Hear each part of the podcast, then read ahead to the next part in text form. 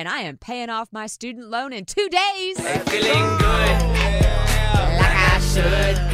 What are you celebrating this week? I'm actually throwing a surprise 50th birthday for my mom. Well, I hope she's not listening. The person receiving the party has to like surprises. Is that your mom? She loves anything that has to do with her with the center of attention. Ah, then this is the way to go. that's you funny. win. it sure is. To share your bank account with the other half or to not share, your bank account with your Get other half? that account. Have your We were own having this money. random conversation off air not too long ago, and I had no idea we're all on different sides. of- I have been married several times, so I have found it's much better to keep my money to myself. And then when we need to share, he lets me know.